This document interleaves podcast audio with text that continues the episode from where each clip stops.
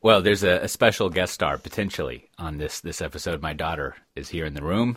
She has uh, my wife came up with a perfect snack for her. Ritz crackers, which she loves. Who doesn't like Ritz crackers? My son, for one, but we'll work on that. And two, we had some leftover uh, barbecue, some sausage, which it occurs to me now it's jalapeno sausage, but some sausage from uh, Cooper's on Congress. You slice that in half, put some grated cheese on top, and you got yourself like a '70s dinner that's not so terrible. And I think I think that's uh, I think that's occupying her. Plus videos. So uh, if you remember a few episodes back in the exegesis, uh, Fang is eating her brain out as we speak, but allowing me to be productive. Really, we should say she's just the most devoted listener. Yeah, you know, she's quiet and she listens very, very intently. Oh, she needs some water. Uh, hmm. Can Can you wait just a moment and I'll get you some? Okay. Well, speaking of, I'll have to make a uh, guest co-host little profile for her. Put it on there every now. and Well, speaking of that, so we got we got big big week this week, Brandon, and it's only Monday, so it's just gonna get bigger. Uh, but uh, that is, that's not true. So we've decided in our infinite wisdom. I mean, we have maybe, uh, I think it would be fair to say 300 years of combined product management experience amongst the three of us. You think? Maybe? Yeah, it sounds like a safe estimate. Because, you know, very accurate. We've been working on internet time, so that's why it's so big. We've, we've been around since uh, internet time. We're just, just born on internet time, which means we're probably going to die sometime next year, but uh, so we should make some arrangements. Because the, uh, the candle that burns twice as bright, uh, Tannhäuser Gate. Um, so uh, we decided we're gonna we're gonna take the exegesis podcast out of the pay, well, paywall, the patron thing, which has been great. Everyone's been very supportive. We could go on and on about that. Like I think that was one of the things in this podcast that uh, gave us a good morale boost that people actually cared. And uh, we're going to combine it together with a new podcast that we're calling Software Defined Interviews, where we'll we'll I don't know. Sometimes we'll go out, but we will talk with people who are not us three, uh, and and interview them about topics that they have, which is, I would say, mm, maybe the top legitimate request we've gotten is to talk with more people. I was just, I got, I forget if I went over this. I, I got some feedback from my, my wife, Kim, the CFO of the family, if you remember. And uh, to summarize it, she said, I like the ones that Matt Ray is on. So we got that going for us. big More fan. Matt Ray. That's Big, what we need. More big Matt fan Ray. of Matt Ray. But I think in addition to that, uh, you know, we I often hear from people that we should interview people. So the upshot of that is like we're going to shut down the Patreon thing. So this is like going to be the last episode I'll, I'll uh, put in that feed. Um, and and you know you don't need to pay for it anymore. The money y'all have given has been fantastic and has helped out. Like uh, like I said, it's it's been good. Um, and I, I switched it over now just as right in time because the next charging window is February first. So you're in luck. Uh, you you you won't pay that by accident. Um, and then I think I'll leave that open for about a month or so because uh, in theory y'all have all been subscribing to your private RSS feeds. Uh, and so we'll put this episode in there just to remind you, but you got to switch over to the new feed, which is going to be at softwaredefinedinterviews.com. Uh, you can imagine the URL. Uh, so if you go there, there'll be the RSS feed to subscribe to. And luckily, if you haven't been paying for this, uh, we've imported all the old episodes into the back catalog, along with the funky little stuff I used to do over at one of my other podcasts that we're taking over there. But it's uh, it's a, it's a good. Uh, I think it's up to like 52 episodes that we're starting with of of exegesizing and uh, interviewing and stuff like that. And uh, we'll interleave more exegesizing into the interview thing uh, ongoing. But but it should be nice. We'll have an excuse to talk with people. So we already we just recorded an interview with um, my old friend uh, John Collins uh, about uh, the exciting world of GDPR. Did I get that right? PR. Uh, about right. about data regulations that are coming into effect in the EU. That uh, you know, if you're in the infrastructure IT space, you care about audit and compliance and, and stuff like that. Uh, and so, actually, it's it's a it's a fun conversation. And I think later this week, I'm going to record uh, an interview with Nancy Gohring, who uh, works at 451, and she used to uh, be an editor on various tech news things. And we'll be talking about everyone's favorite topic, monitoring. She uh, she basically covers monitoring for 451.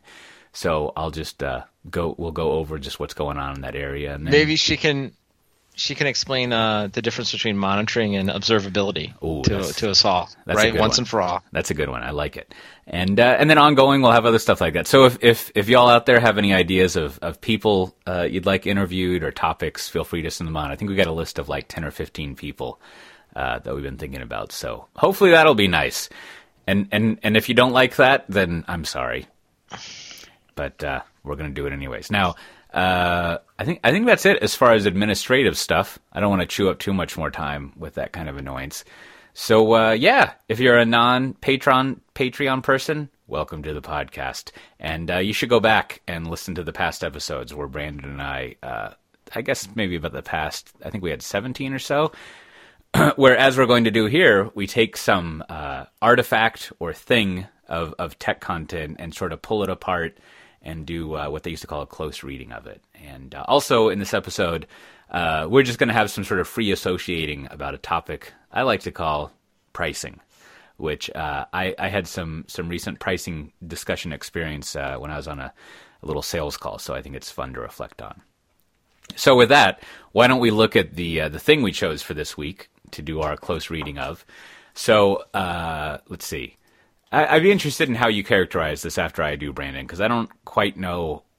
I don't know this stuff well enough how to explain it. Um, but so I'm on this. How did I get on this emailing list? I'm on this emailing list from some investment bankers, I think and they had they used to be called something else and some either they renamed themselves to KeyBanc or KeyBanc bought them and so i get this email from one of them uh, every day or every other day and i think this person covers security. So it often lists a lot of security related things but also just general cloud and infrastructure things. And every now and then it just it's just news and then he'll tell you the uh, the schedule of when earnings calls are. And then every now and then there's links to pdfs they've made which I, I guess these are buy side financial analyst presentations. I'm not smart enough to be able to tell the difference between buy side and sell side when it comes to uh, financial analyst stuff. Maybe it's sell side. Well, I think it's. I don't know. Yeah, I think it's sell side in this case. I- so just see, to I- I even got sell mixed up. side- yeah. No, but sell side right is, is usually a bank or some group that's trying to sell you on an idea. So they don't necessarily have a company, but go. they are a broker. Yes. So they're there to sell you on the idea. Buy side is usually you know you have a lot of money. Like classic example would be like a you're a large uh, pension uh, pension fund and you manage the investments. So you're always taking it every month, or, or an insurance company, same idea. Like you're taking in these huge amounts of uh, investments from your clients or premiums, Right. and you have to then go out and find ideas. So you have the money, and you're constantly needing to pull uh, to deploy it. So you're, if you will, buying ideas, but really you're buying securities and investments from sell side. So like these decks go out all the time that we're about to talk about to buy side people who are looking for ideas of like what they should do with all their money. There you go. So, see, I have demonstrated conclusively that I know this area very poorly. But uh, nonetheless, I shall endeavor to talk about it while Brandon uh, corrects me. Um, but I think, I think, I think. So this one in particular is the uh, the. Let's see. It's it's the KeyBanc Capital Market CloudWatch, dated January 11th, 2018. I'll put a link to it in in the uh, the extended show notes, which what with the new thing, you'll be able to go, you'll be able to find this if you go to softwaredefinedinterviews.com slash 60, uh, and you can find a link to this and some more detailed notes, uh, sort of reading ahead of time. But, um, so this is a presentation, uh, you know, it's, it's not that long. I think maybe it's like 20 or so slides. Uh, it's, it's pretty concise. And, and as, as, uh, as it describes, I love the subtitle. Cloud Party is still raging, with SaaS Index plus 52% in 2017. Cloud revenue tops 105 billion, up 36% year over year. So that's uh that's pretty fun. Looks like you should invest in this. Am I right, Brandon? I need to transact in there. Right. So I think what they're doing here, I mean, I, I do think it's fair to kind of, it's a very clickbaity kind of headline, right? And I think that's the the goal is they're trying to catch the attention of somebody that's getting like 50 or I don't know, 10, 50, 20 different uh, ideas a day. So it's like, okay, like maybe this comes across as uh, your a cloud is the place to invest, but it's also competing with something totally unrelated, like financial institutions or soybeans or like some other exotic security, Bitcoin, whatever right? So, you know, I, I, get what they're doing here. They're just trying to stand out and say like, "Hey, we have the best thing here," even though it reads kind of like a clickbait headline to me. Yeah, yeah, and and I think you know I never really hunted this down, but I remember a headline a few weeks back where it was like KeyBanc says Azure finally overtaking or overtakes Amazon. Um, and I think I think I don't know if it comes from here, but there's it seems like it does. It comes from this analysis, um, and so you know uh, the, the the clickbaitiness succeeded. But I think um, to go back to a little bit of what you're saying now, again, uh, I'll stop disclaiming after this, but I, I, don't really know what I'm talking about with this kind of material. But when I look at it, um, the mindset that I have for what the audience is doing, to your soybean point, is I have I'm at a very high level. I'm looking to manage a portfolio of investments. And my goal with that portfolio is primarily making money, right? So I, I want to invest my cash somewhere that fits into whatever investment strategy I might have. So, like, I think, and there's a secondary thing, hopefully I remember to get to. I think with the pension fund, what that means is, and I'm just making this stuff up, like, 90% of my assets are going to be invested in extremely uh, conservative, low paying investments like T bills or whatever that is, um, because I can't lose the money. so I don't want to lose the money, and I want it to maybe be a few percentage points above inflation or just match inflation so I have that cash there. And then I'm going to take 10% of my other cash and invest it in higher risk things, like all the way up to like giving some money to Sequoia or someone and just seeing if they can do something with it because across that just like anyone's personal investment portfolio like you want to you want to try to benefit from crazy uh, high growth things but isolate but protect yourself uh, mostly from it. So if you look at something like this uh, you're like oh this is a whole investment category cloud that is uh, rip roaring awesome right? Like it's going to be going up so i should put a little bit of money in here and maybe call up the KeyBanc people to help me with it. So that's sort of like the first slide is I I don't know I try to make think about it fitting into that mindset when I'm trying to tolerate the nonsense that follows from my perspective, and then second, um, like when I was working on uh, M and A, we would also be interested in this kind of material. One because it's like. Um, people have done a lot of work for you. if if you kind of accept the framing that they have and all of that stuff, right? And also, you would be interested in it defensively because your your sort of uh, interloc- your interlocutors, your foes in strategy discussions would be using this material as well. So you want to be familiar with it. But more realistically, also from a corporate perspective, you're sort of interested in making money by acquiring companies, and so you might be wondering. Uh, we, as a very broad technology company, uh, want to get into cloud, what is it? And, and at least in my experience, they'll use this word participating. How could we participate in cloud? And this would give you a very interesting overview of like, here's a taxonomy. It doesn't really do that very well, but here, here's a bunch of companies that you could basically buy that would allow you to participate in cloud and a sense of how, what their what their blood work is, what their financial is based on share performance and some other industry types of things. Yep, and I think that's sort of you know Dell being a buy side participant, um, just a different kind. So instead of instead of investing there, or not Dell, or but any large company, right? Um, that's how the they actually participate in this kind of set of research or use this research. And and then so so then so that's just the cover slide. like mm-hmm. like I, if if you've seen my uh, my my snarky little presentation about how to survive and thrive in big companies, you know, like there's a lot you can get from the cover slide. But then as with any presentation like this, the most important slide comes next. Slide two. The uh, and and I like that they called it. Hmm. They, they have a typo here. They should have said conclusions, but whatever. Instead of calling it the executive agenda, they call it the conclusion slide. And this this is likely the only slide people will really pay attention to and uh, remember things from. So, in my experience, at least, or you know, they'll pick and choose from the buffet of everything else. So in this slide you're basically you, this is your whole argument right here, and so it looks judging from it like they're doing a good they're doing a good. Um, it's not really tops down, is it? I, I mean, they're doing a good linear argument, making a case that you should invest in cloud, right? As as point number six says, opportunity for wealth creation on cloud theme remains ripe. Man, that that needs to win some sort of award for phrasing right there. Uh, but um, it starts off by you know giving a summary that you had on the on the previous slide uh, about like how the market's growing, and then it goes over a whole bunch of like technical nonsense about like you know your enterprise value versus sales, and so there's kind of like these metrics that would be accepted. Um, they don't really even explain these metrics, but here's how you evaluate these companies. Uh, so basically, you've got uh, what, what they they do an enterprise value uh, versus sales they have, and use that, I guess, as a proxy for valuation. They don't really talk about valuation in here, um, and then, and then they kind of go over some growth, and then they further make the case uh, about their forecast about what they think will happen. And they do this largely based on like capex expense and just kind of like extending out the current growth. And then they throw in uh, some analysis of Microsoft, like sort of like maybe the biggest headline thing that's happened in the cloud market, in their opinion, is that Microsoft is uh, winning against AWS.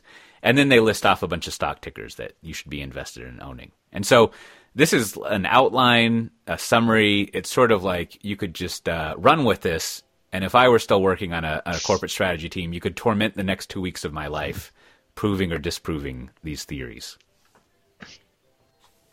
and I think it's worth maybe starting, you know, kind of looking back, like where does all this information come from? So, mm. you know, the other side of the coin here is, you know, there are all the vendors, you know, large companies that are in the world of, you know, in this case, cloud. They all have an investor relations group, right? And so that group is going out and spending a lot of time creating presentations, doing phone calls, and doing earnings calls with financial analysts in this world, right? So if you want to think about it, it's sort of like the vendors go out and pitch these financial analysts on why their company is doing great in their strategy, and they then give updates if they're a public company every quarter, right? They answer lots of questions. So these are the, where the weird esoteric questions in an investor call go on, and then guys like this are on all of those calls. So they're on all like in this case the as 60 or 55 um, you know, different companies. So they're all tracking that. And they're taking notes. They're going to investor presentations where investor relations people are getting up and telling them like, this is strategy. It's going to have blockchain. It's going to have you know cloud, right? Getting everyone excited. And then their their job is to then digest that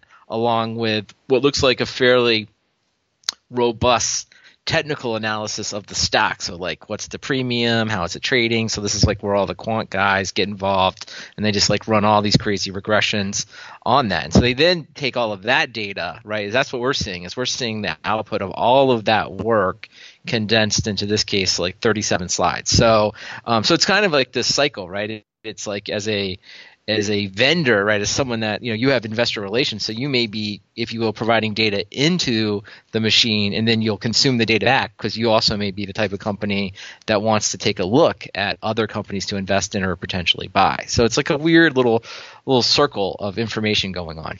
No, yeah, totally, totally, and and I think I think um, to start pulling apart at it some right. So point number six, the last point where they list all the stock tickers.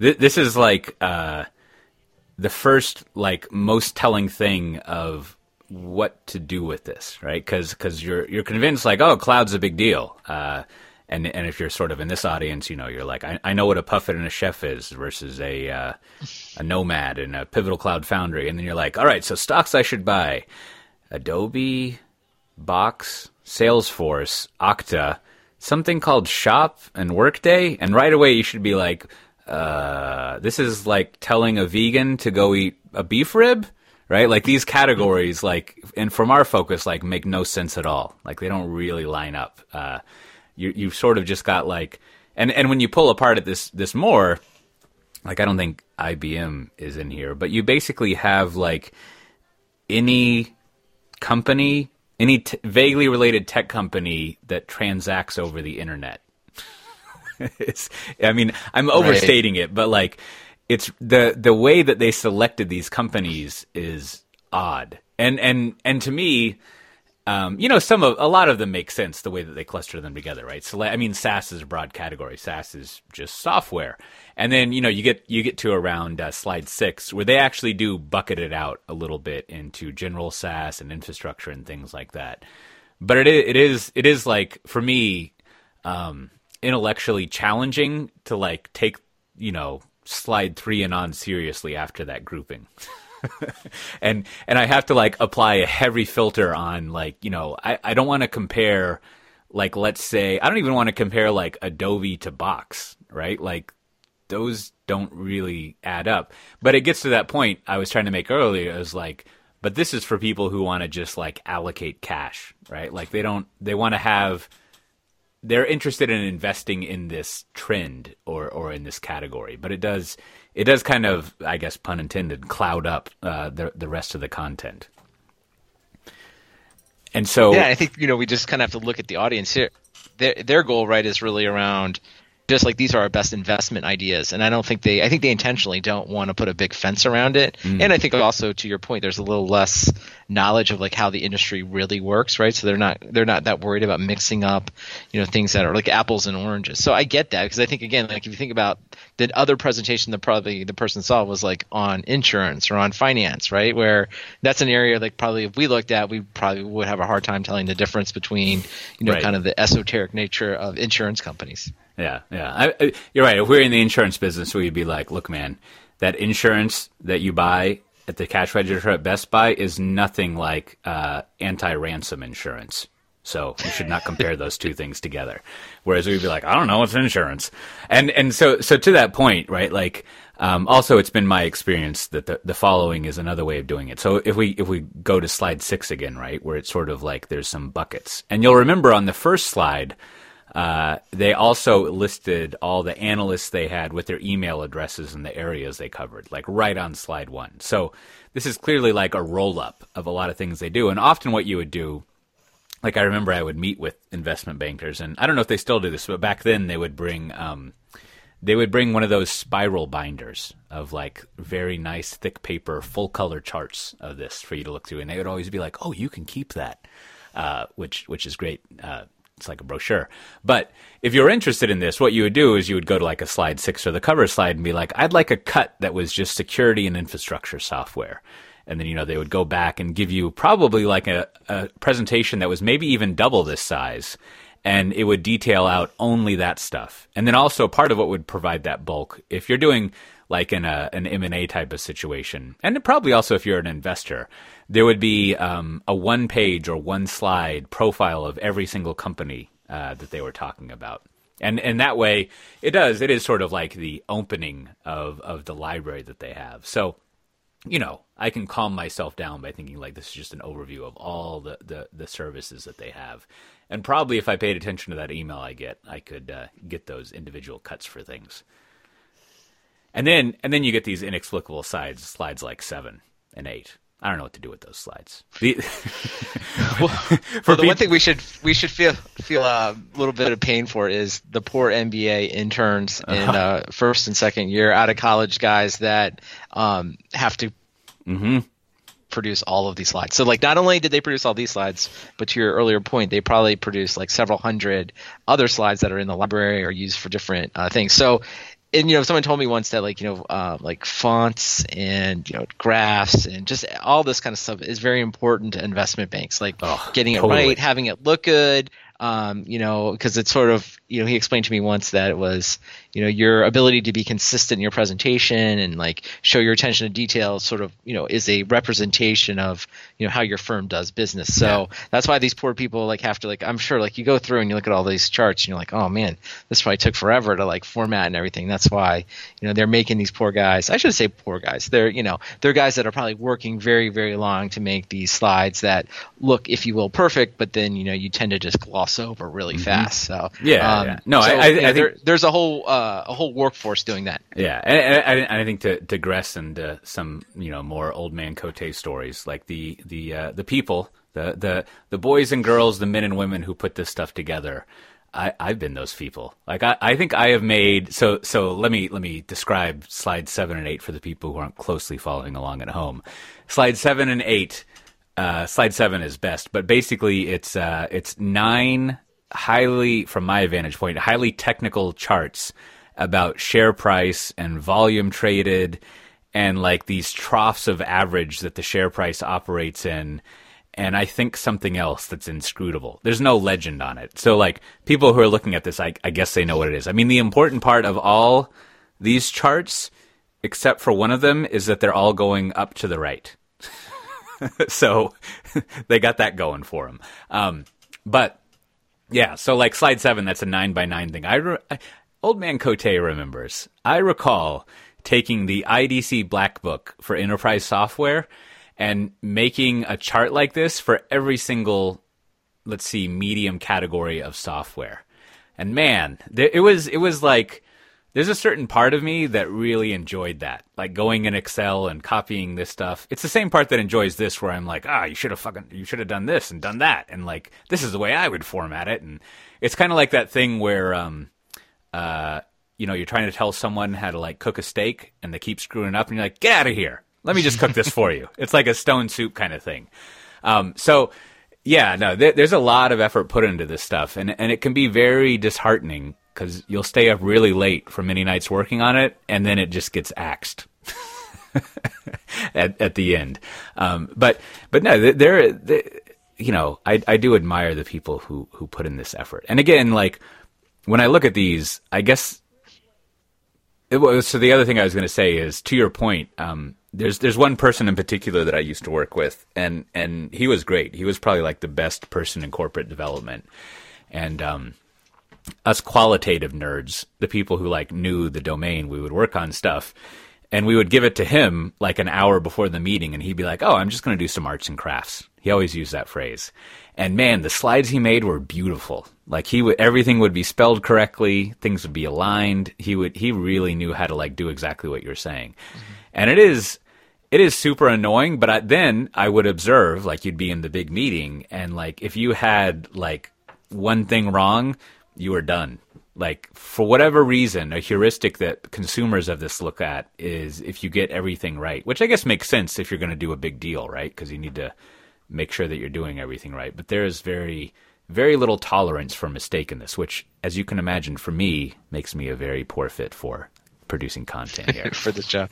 Well, I would say for the you know it uh, if you've ever watched somebody either with like a an investment banker that is like very skilled at creating these slides or someone that used to do it and they sit down at the keyboard it, it's very similar i think to somebody that builds like the front end for your, your favorite web mm, applications yeah. right? Because there's a lot of like they're very good there's a lot of keyboard shortcuts there's lots of stuff you haven't seen like someone sits down. So it's very much like it's really not watching someone create a presentation as much as someone sitting down on an ide and like going to work right? Like because if you don't know what they're doing it's like they never touch the mouse they're like using all these crazy keyboard commands that you've never seen in Excel, and you didn't know you could do this in format in PowerPoint. So it, it is kind of I, have always thought it there's it's a very similar skill set. So if you like, if you will, like to code, I know people will probably like joke at this, but like there's an element of PowerPoint and Excel at the very advanced levels that are very similar, right? That give you that kind of that same feeling, like instead of compiling, right, or publishing, you're sort of like the slide is done and it looks perfect, right? So it's crazy, but it exists. Yeah, yeah. And, and on that point, uh, let, let, me go. Let me go over. If you want to quickly assess the arts and craft level of of some work,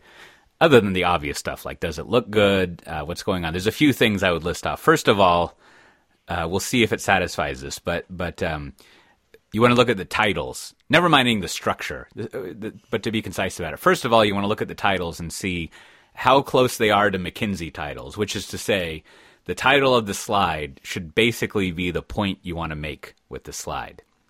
Like, what would be an example? Uh, uh, hmm.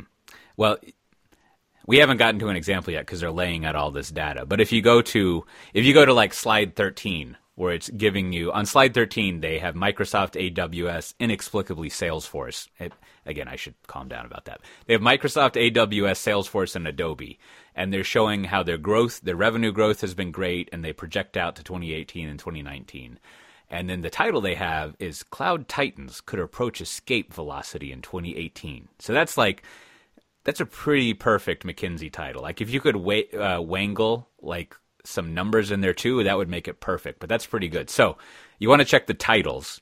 And then the kind of subtle thing you do to kind of proofread their, their skill at this is you don't always have a McKinsey title.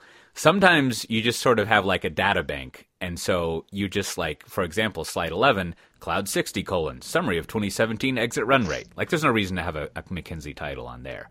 So that's one thing to check. And then another one, uh, is it's always fun to see if they have purchased additional charting software.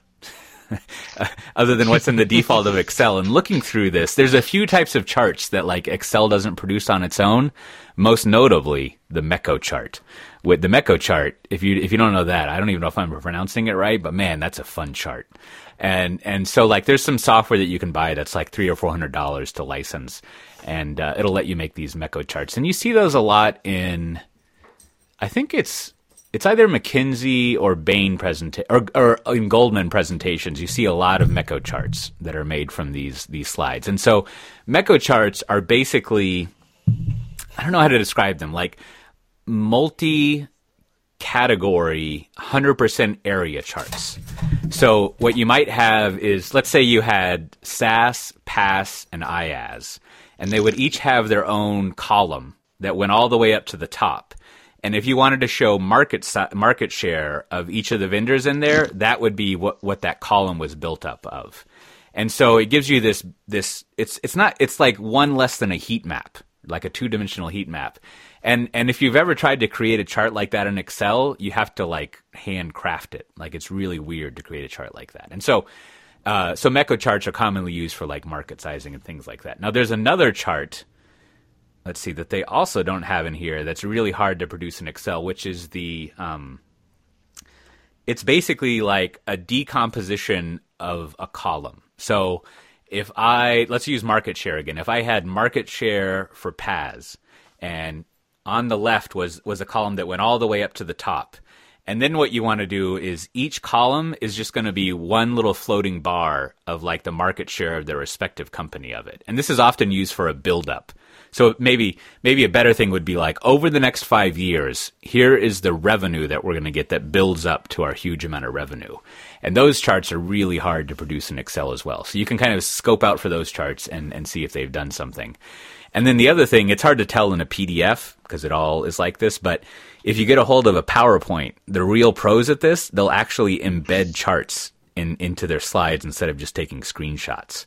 And that if, if you see that, then you know you're working with a master like because the ability to like embed a chart is extremely hard but it does mean that you can instantly to your point of programming you can instantly make changes to it right whereas if you got a screenshot you got to redo your chart and then take a screenshot and move it over here and then someone's like oh this is kind of fuzzy and then you got to go back and clean it up and like it's really annoying yeah, and I think that gets to the fundamental thing that these financial analysts are doing is they're they're creating models, right? Mm. And the models that they create then drive the the various CAGRs and projections. So the reason that's why it's so important to embed that thing is that there probably is like the managing partner or the person kind of running it will actually come up and say, "Hey, we've updated the growth rate for this." Like they've they've made that call, and then now like the five guys that work on all the different models and and uh, the actual powerpoints have to update everything. So it's like, well, yeah. did you, you took screenshots? You got to start all over. If you embedded the chart, you know, a couple clicks and it'll all be updated for you.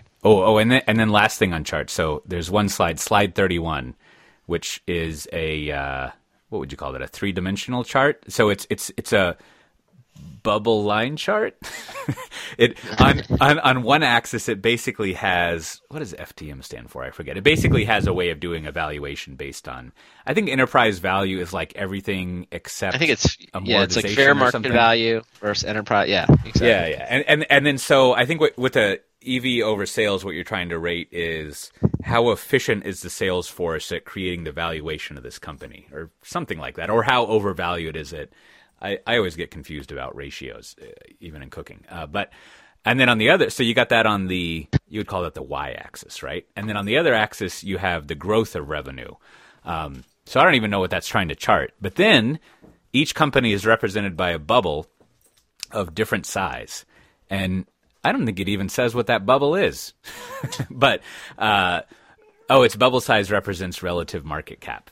Uh, but anyways, that kind of chart used to not be available in Excel, and you would have to use an additional charting tool to do it. And then one final thing there is someone spent a lot of time lining up all those stock symbols so that you could actually read them. Which, if you've ever tried to do that in Excel, is really frustrating. Like they make it really hard. Like there's a tiny bubble for uh, I don't know. There's this tiny bubble called WK. You can't even see the bubble, and I guarantee you, clicking on that W in the K, someone had to do it multiple times before they could actually get it. And it's it's uh, so a lot of work went into that chart. And I think you know, it's, we there's all these crazy charts in here, so I think the question it does beg the question, like, well, why? Like, why is all this stuff? And so, if you want to think of it back to our analogy to programming, I mean, this is essentially the best practices, the coding standard, the the framework, right? This is the way that all of every, all of the investment banks to a large degree have decided to do it. So if you're consuming this information, just like if you were someone that was producing like an API, it, you know, certain expectations that you're going to have for your clients, and they're going to want to like see these charts, right? They want to now they pay, may all have their favorites, but at the end of the day, they they expect to see all of these, uh, and that's the way they want to consume it. Now, if you're just like if you're creating an API and you, you create your own way of doing everything you know, people will usually complain, right? Like, why didn't you use this? Why didn't you do this? Why isn't it YAML? Whatever whatever it is. Same thing uh, with these charts. If you produce a deck that's completely custom and no one's ever seen before, probably not going to get widespread um, take up with your audience, or it has to be really, really good. It has to be something that you know that blows them away. So that's sort of like the charts, if you will, are kind of the the shortcuts so that people can quickly digest your information. That that brings up another digression that I'll, that I'll go into, and then I think I think we should get to uh, kind of a, a, quick little analysis of the, the, the actual content, or just kind of talking about it. Um, but you know, to the point you're making of of what you decide to put in there and not, like it's also good to think of this as as a sales vehicle, right? So you know, again, they're on the sell side. They want you to do some sort of transaction with them, either work on an acquisition, in which case, once the company's acquired, like it's very spooky how an investment bankers, it's kind of like handshake status stuff where like eventually you're going to get paid millions of dollars if a transaction occurs. I don't really know how that pans out. Seems really, it's kind of like a real estate person. You could waste a lot of real estate person's time before actually transacting. Or they, I guess, I don't know, like the pension fund management side too well, or you want them to help you want uh, them to help you buy a huge chunk of stock or something, in which case you probably also get paid. I don't know. Anyways, so in doing that, um, it's really nice to know some in, some background information on the the insiders at the company you're working with, namely ways to not insult them right? And so like so for example uh, a good a good ibanker will know that when i'm going to go talk to like you know uh, jane at acme corporation for the past three years she has been trying to convince acme that they should be investing in red bricks. So maybe let's tamp down this idea that cinder blocks are a good idea right? Because we don't want to roll in here and say like you know SVP of strategy Jane's uh, thing she's been working on three years. Here's some information to totally discredit it, and instead maybe let's focus on cinder blocks a little bit more than sort of saying the uh, the sort of true nature uh, of things. And so. And usually, you know, you send out this general audience when there's not really a lot of tweaking like that.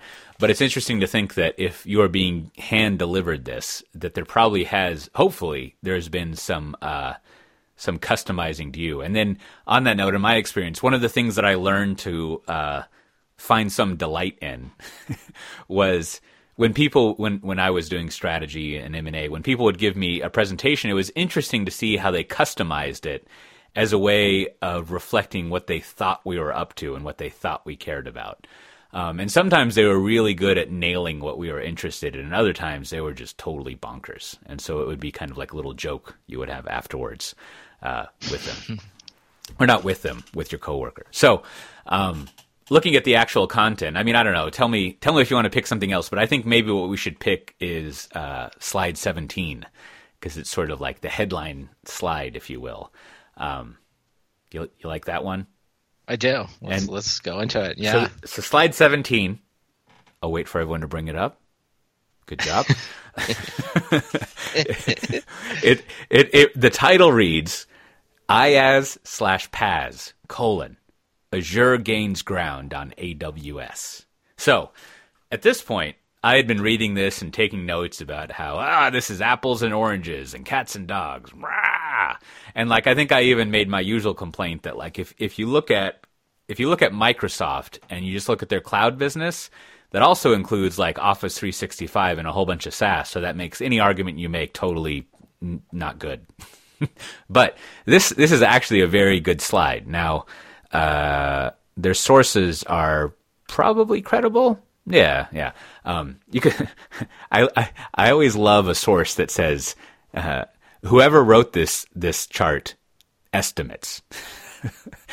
That's basically just like we just made some shit up, right? Like, anyways, um, I used to always joke when we were doing this that we should start putting source me, um, but anyways, um, but this is actually a pretty good slide and it fits with what you would expect. So if you don't have the slide open, it has revenue for the IaaS and PaaS uh, segments of, of AWS, uh, Azure, and Google, and it also has Oracle in there for an interesting reason. Um, and I think it's actually really good data, kind of laying out what the financials look like, the revenue, and I think there's a run rate as well. Uh, and then and then they make a bold prediction about uh, what the growth is going to be like. The it's quarterly growth. It's it's fourth quarter year over year growth. Uh, and this leads them to make estimates about, I think, what the the run rates will be for uh, for those clouds. And so this this nuance allows you to figure out what Azure gains ground is. So if you were like me several weeks ago and you read these headlines, you could, if you weren't paying close attention or you read an article that wasn't written very well, you would think, Oh, but Azure is now uh, is, is now number one over AWS, right? I read something about them uh, gaining ground and everything, but in fact, no. they they just have demonstrated. I you know I don't even know how you would come up with that headline. They've just grown, but right. but well, like also Amazon has grown.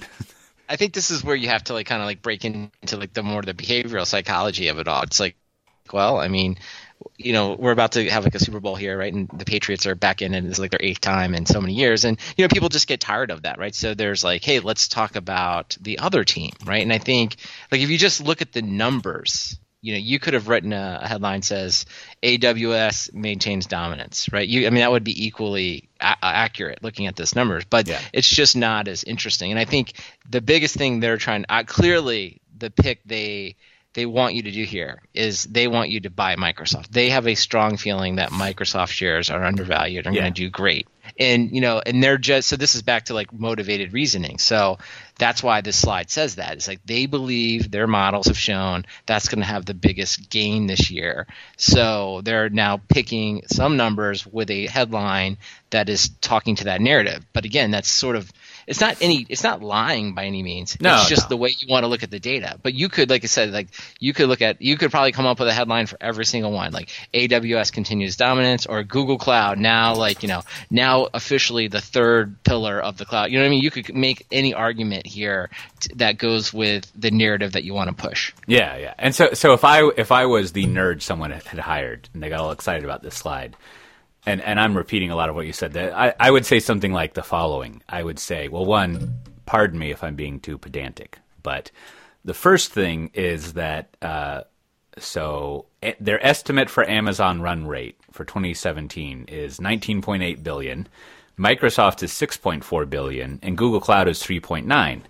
19 billion is a lot more than 6.4 billion, right? So they are clearly the market leader. Now, that said, uh, to your point, Brandon, what they are showing, and you see this in their uh, the top chart and probably the bottom one if I looked at it uh, quickly, but well, this is not even true either. But Microsoft has 90% growth velocity, if you will, quarter over quarter. Google has 95%. So arguably they're gaining the most ground, but it's sort of like these people way back behind you uh, how many times does six go into uh, like three times what is whatever way behind you are suddenly sprinting right? And just good for them right? So they still have a long way to go. But to your that that might exactly fit in it is um, if Microsoft maintains this growth they will be an excellent uh, growth investment right? So never minding who the market share leader is there might be the opportunity to capture the most profit if we put money in now and then it becomes better after that. And and indeed, they give you some interesting information out this uh, uh, after this about estimating capex investment that you could kind of like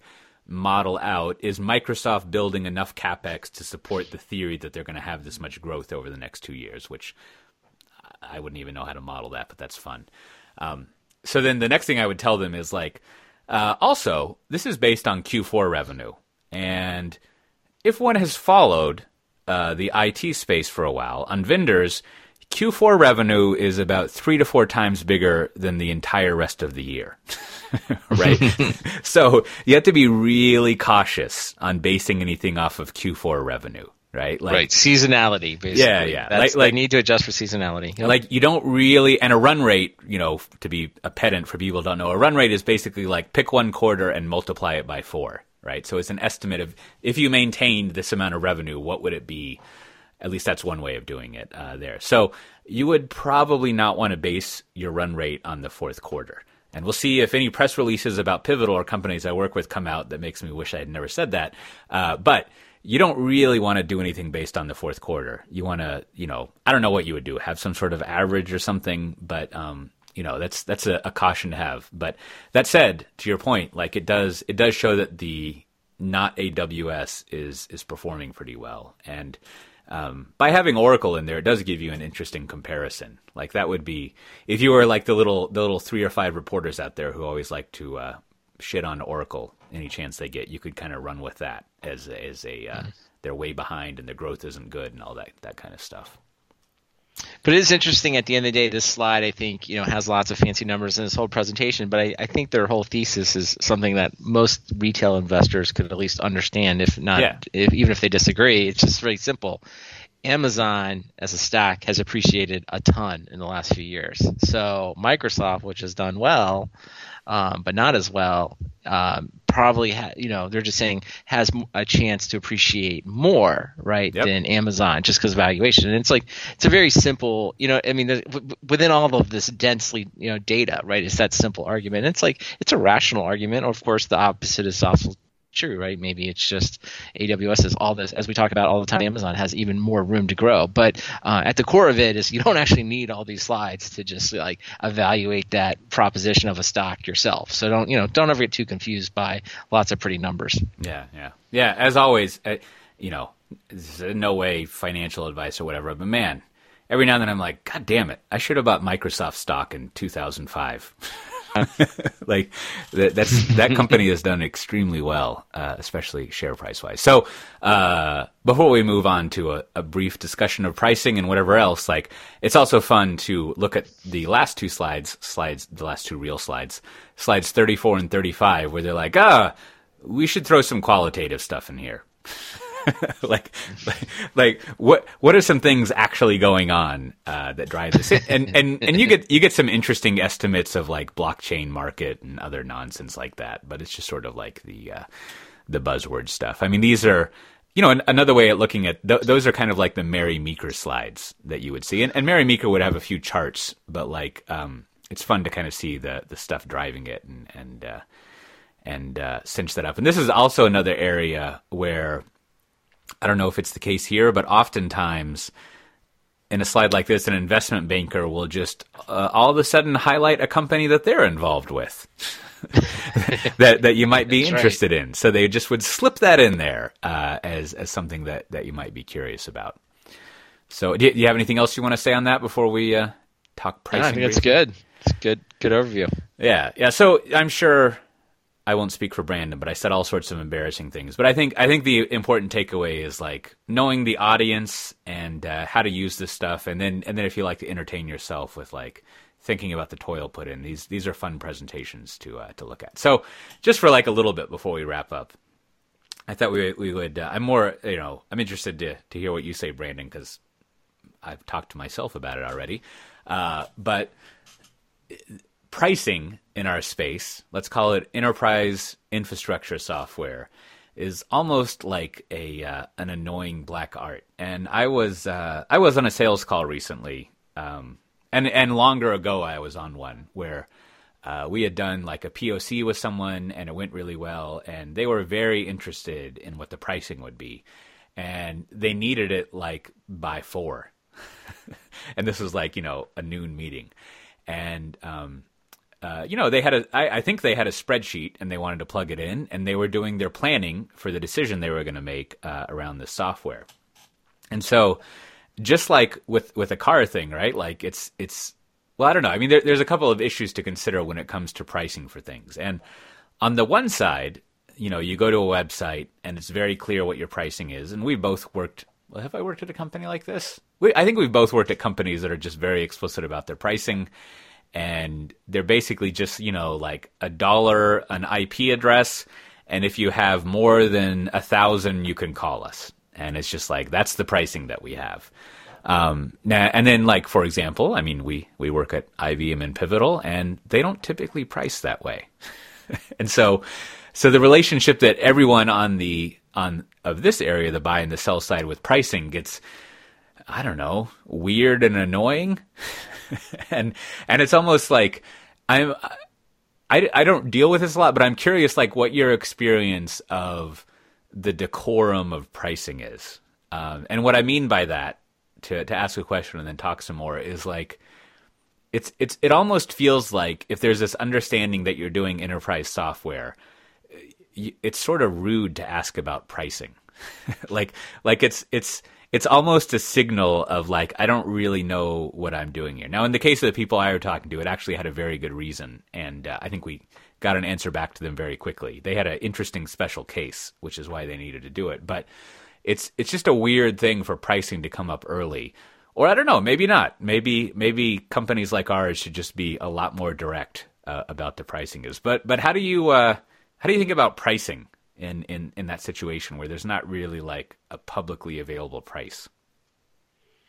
Yeah, well, I think you know it always comes back to what you're trying to do here is like value discovery. Like, what is it? Like, you build something, right? And then you know the classic way that people always think of it is, you know, if you uh, actually make like a cup of coffee, there's actual costs that go into it, right? And then there's like, you know, traditionally some set of uh, acceptable markup that people have kind of grown. So maybe it's like 50% retail, retail or 20% or whatever it is. So the reason it's awkward in software is that, you know, there's no marginal cost. Like you built the software and in, in theory, right? Like every new instance or installation or using your cloud is essentially, you know, zero cost. So, but that, you know, you can't price it that way. You're not just going to give it away. So what you're trying to do here is kind of equate the value that the customer is going to get um, to what they should pay for that value. And it's often different for different types of companies and different industries. And so if you're employing a direct sales model where people go out and go on sales calls, that's a huge part of the job is to figure out what is the value you're bringing to that customer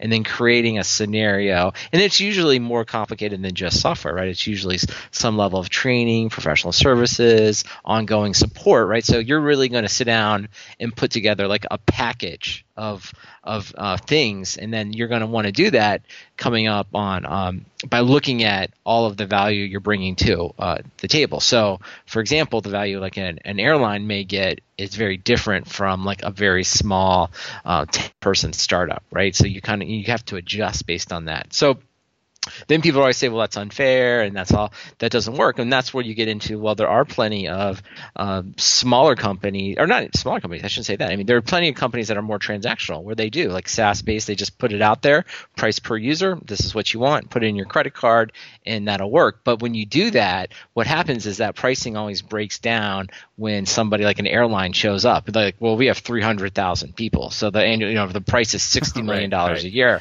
And like, that's not fair, right? Because no one would reap the value there. So that's why this whole world exists. So, um, but when you're on a sales call, right? I mean, I think it is just part of the qualification process. Um, and normally it, it, it, doesn't take place in a meeting because it's an awkward moment, right? It's like talking about like payroll in front of like everybody. It's just sort of like yeah. everyone feels a little bit weird about hearing this. But if you sit down and like maybe somebody that has uh, at least the potential to go get budget and really the sales rep, and they'll start, and the sales rep can usually start with like, well, for a company your size in a similar industry, typically we do deals that look this is the average price right? And that kind of that is important to happen early on. Much like if you interview somebody and you're trying to get a sense of like what it is like you may want to tell them like a range uh, the salary right? Yeah, and you yeah. you as a person that um, is looking for a job you may want to give a salary range where no one's really it isn't something that's uh, by you know um, that you're locked into, right? Each person can kind of change their mind, but it gives you a sense if you're in, in if you're in the right ballpark. Because if you want a ten thousand dollar piece of software, and you know that's all you have, and like you know like getting fifteen thousand dollars is gonna be hard. Well, you know you're not gonna buy enterprise software, right? You're not getting,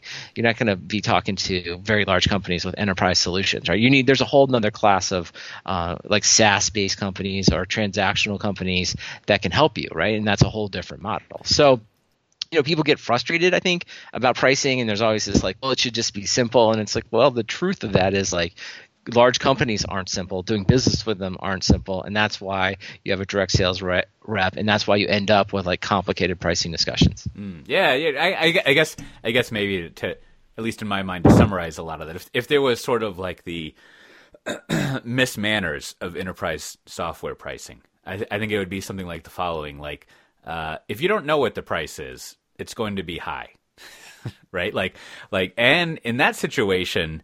Uh, it's good to have a side conversation as the buyer about price instead of just laying it on them like in a big open meeting. And the reason that you want to do that is if, if they have, you know, unless you know otherwise that, that this is the case, is if they have a high price, it's going to be a high touch, ongoing relationship that you're going to be having. And you'd like to start off on a good foot with the, uh, the person who's going to be managing your account and the company. So you want to do nice things with them. So it's fine to go have like a one-on-one meeting early on and things like that. But you know, unless you have some other circumstances, it's difficult to uh, to talk about pricing. And then also, the other heuristic to that point is like uh, everyone should be able to share ranges at some point. And equally, like if you're the buyer and someone's not telling you prices, you should assume it's expensive. That's the range you're with. But you do very early want on want to avoid a situation like I had a uh, in a slightly different area to use a like a pay thing. I had a friend who was you know in about my um, age and point in their career, and they were interviewing to be basically like an evangelist somewhere, and the interview was going great with this pretty established company. And then eventually the company was like, "Oh, yeah." And then I think we were thinking about starting your salary at like sixty thousand a year.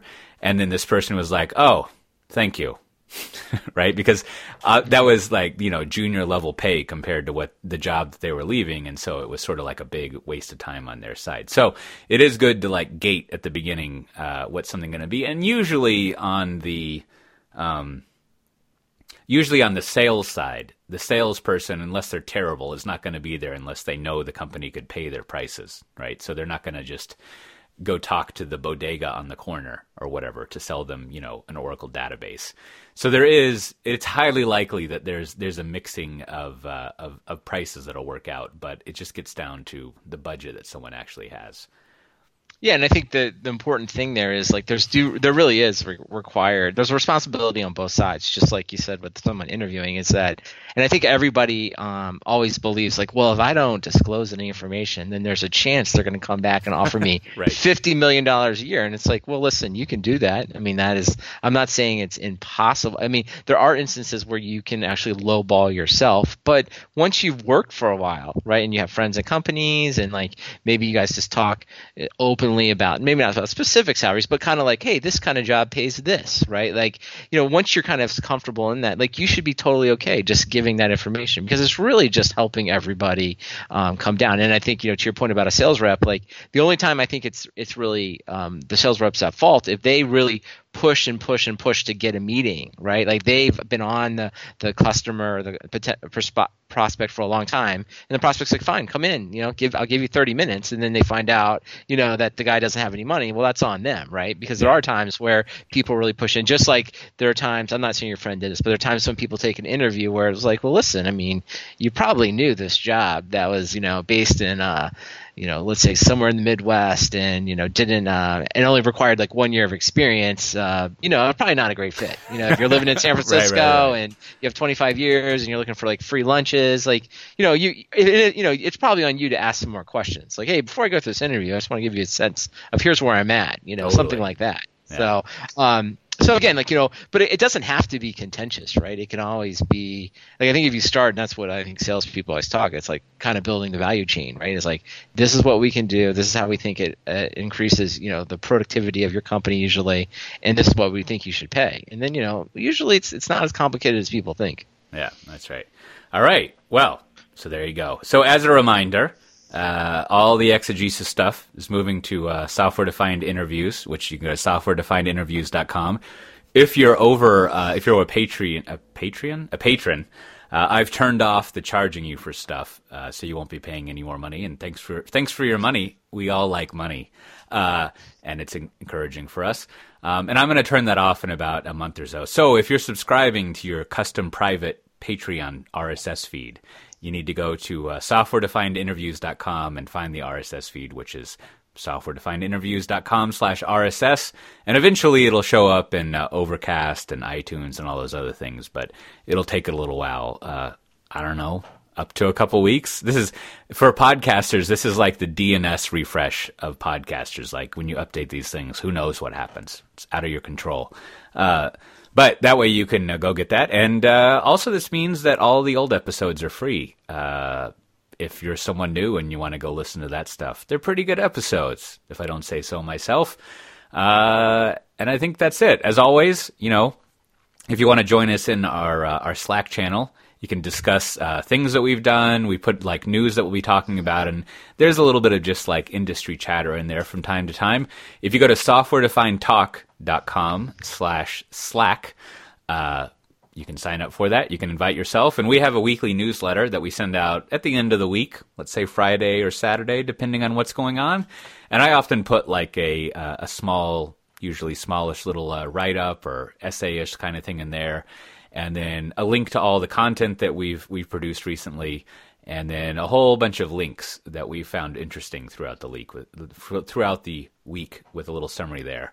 And then finally, if you want to buy a T-shirt, and why wouldn't you? I just finally got mine the other day. It's like standard, very comfortable, good conference T-shirt with the uh, the charming software defined talk logo on it. Uh, we're selling those for twenty five dollars, and if you just go to software defined interviews or softwaredefinedtalk.com look at the show notes here. You can find a link to it, and uh, you can order yourself one up. And uh, and then also double finally. I think I've remembered all the stuff finally, Brandon. We'll have to see. Find if if you want to get a sticker, we will send you a sticker for free if you uh, fill out the contact form over at softwaredefinedtalk.com, and you'll see contact up there. And just send us your mailing address and. Uh, Brandon or just... or you can do. I was gonna say, or you can. Many people have found me in the Slack channel, oh, yes. and I just just sent um, my first one to South America. So there you go, Sao Paulo somewhere. So it's good. So we've I've sent them pretty much everywhere. Um, so it's exciting to. I like. I enjoy uh, getting uh, the emails or emails and the addresses of our various listeners. It's, there you go. We have a very international audience, is what I've learned. So basically, get your mailing address to Brandon. You can do it through the contact yeah. form or other things. Contact form or Slack or whatever else. Don't show up at his door though. That's creepy. Don't. No, that'd be bad. It. Don't but uh, yeah, he, Brandon was delighting me recently. He was he was telling his wife that he's going to the post office, and she was like, "Really?" And he was like, "Yeah, it's awesome. I'm going to the post office." That's right. Got to get them out. Got to get the stickers out. so there you go. All right. Well, with that, we'll see everyone next time. Bye bye.